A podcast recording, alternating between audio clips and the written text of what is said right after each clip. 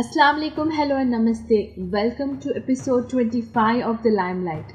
Today we are focusing on the issues women face at their workplace like favoritism, gender discrimination, bullying and sexual harassment. Women have been fighting for their identity and respect which is most of the time suppressed, not considering it a major issue which needs to be discussed. Recently, Voice of Women survey was conducted across several countries and around 3200 plus women have participated and contributed. Voice of Women is headed by Amarpreet Kaur and is available at the website hrhelpdesk.in. Now, during this survey, they received stories of two unknown women who have encountered such hostile behavior from their colleagues and organization. Story number one. Hi, I just wanted to contribute a little bit towards the voice of women. And I have a couple of stories that I felt that I should be able to share with you as a working woman. I am a physician in an esteemed institution, and I had a very difficult time during my post graduation with regard to having to deal with staff members thinking that I was too dainty for this profession or that I wouldn't be able to handle deaths in my field, which I was damn good at. Because as ladies, I feel we're very well equipped to break bad news to people. But we got through this, and finally, there was the time of ICU duties where we were told that as ladies, you may not be able to pick up the signs, or you may panic at the drop of a hat if any patient goes bad, etc., which I completely denied. I somehow was able to prove that this is not the case in everyone, and um, it's not gender based, of course, because there were people who were much more terrible than me at that. But with that, I completed my post graduation and I got my degree, and all went fine and dandy until I got pregnant and I was part of the same institute that I had done my post graduation at.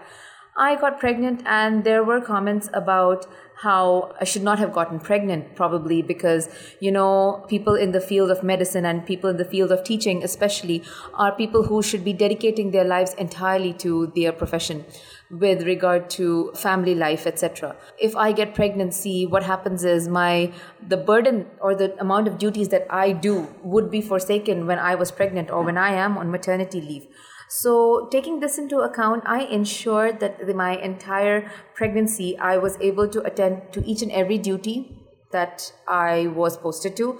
I attended middle of the night emergencies during my entire tenure or during my entire pregnancy until the last couple of months wherein I had a very severe low back ache. But and even then, there wasn't a break. I didn't even ask for one because if I did, it was at the risk of being told that, oh, see, see what I told you, you know, you shouldn't have gotten pregnant or whatever. Or you should have left the job if you wanted to get pregnant.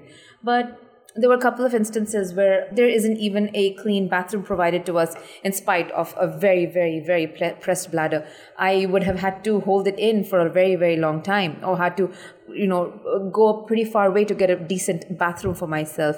And then there was a second thing of having long grueling rounds and not being able to sit in between them I wasn't offered any chair or stool, or I wasn't given even a little bit of consideration with regard to resting in between rounds, or even you know being told you know it's okay, don't well, you don't have to sit in for the rounds. I wasn't a postgraduate; I was a staff member. That could have easily been done, but of course that didn't come into play. I was dragged everywhere for everything.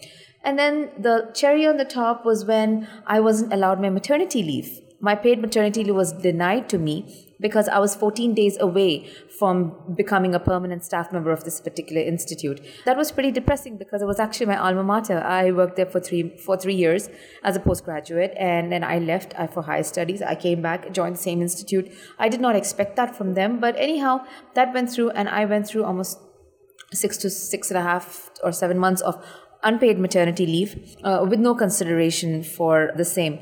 But all in all, I would never, ever, ever think of that, oh, damn, I should have been a man or, you know, I should have, have been a woman, ever. I powered through as I think we all should. We are going to face ups and downs in our lives. I don't think unless we really, really, really brainwash the next generation and all of the next uh, generation into thinking about gender equality, rather, we are going to get any better. We may try in our own capacity to improve everything within our home and within our four walls or within our small little cocoon of an environment. But then uh, reality is that if we do not change the next generation, nothing's going to change. And this gender inequality at the workplace is going to continue. So that was my two cents to the topic. And I'd like to thank the organizers for this opportunity. Thank you so much. Bye bye. Story number two. As a working woman and an entrepreneur, here is my story on why I value gender equality. Since my 16th birthday, I have worked in many industries at various levels, from a novice newbie to leadership roles. But in some companies, there is absolutely no scope of women leadership thanks to gender discrimination. Let me start with a positive experience. In my early career, I chose door to door sales. Oh, yes, it was a tough job, but it had amazing men to women ratio thanks to our business leader who truly valued gender equality back then. But not every leader thinks this way, and gender discrimination becomes the easiest way to lose talented women employees. So, back to my story. A couple of years later, I got hired in an IT company, and things looked great as long as I was at a junior level. However, as I started climbing the corporate ladder, insecurities troubled a few.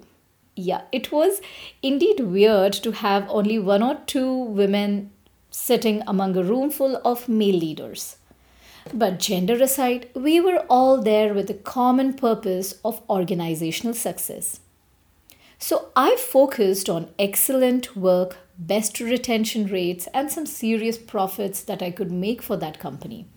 However, insecurities were soon translated to hostility by a few misogynist fellow managers. And it was taken to new heights by none other than the chief executive himself. Instead of eliminating biases, he actually played along. No wonder, till date, there is hardly any women leadership seen in that company. Anyway, after giving a tough fight for an year, I moved on to a wonderful company that values talent irrespective of gender. So, yes, life turned good for me again. And in fact, a few years later, I started my own business. So, my message to all working women is never ever give up on being who you are.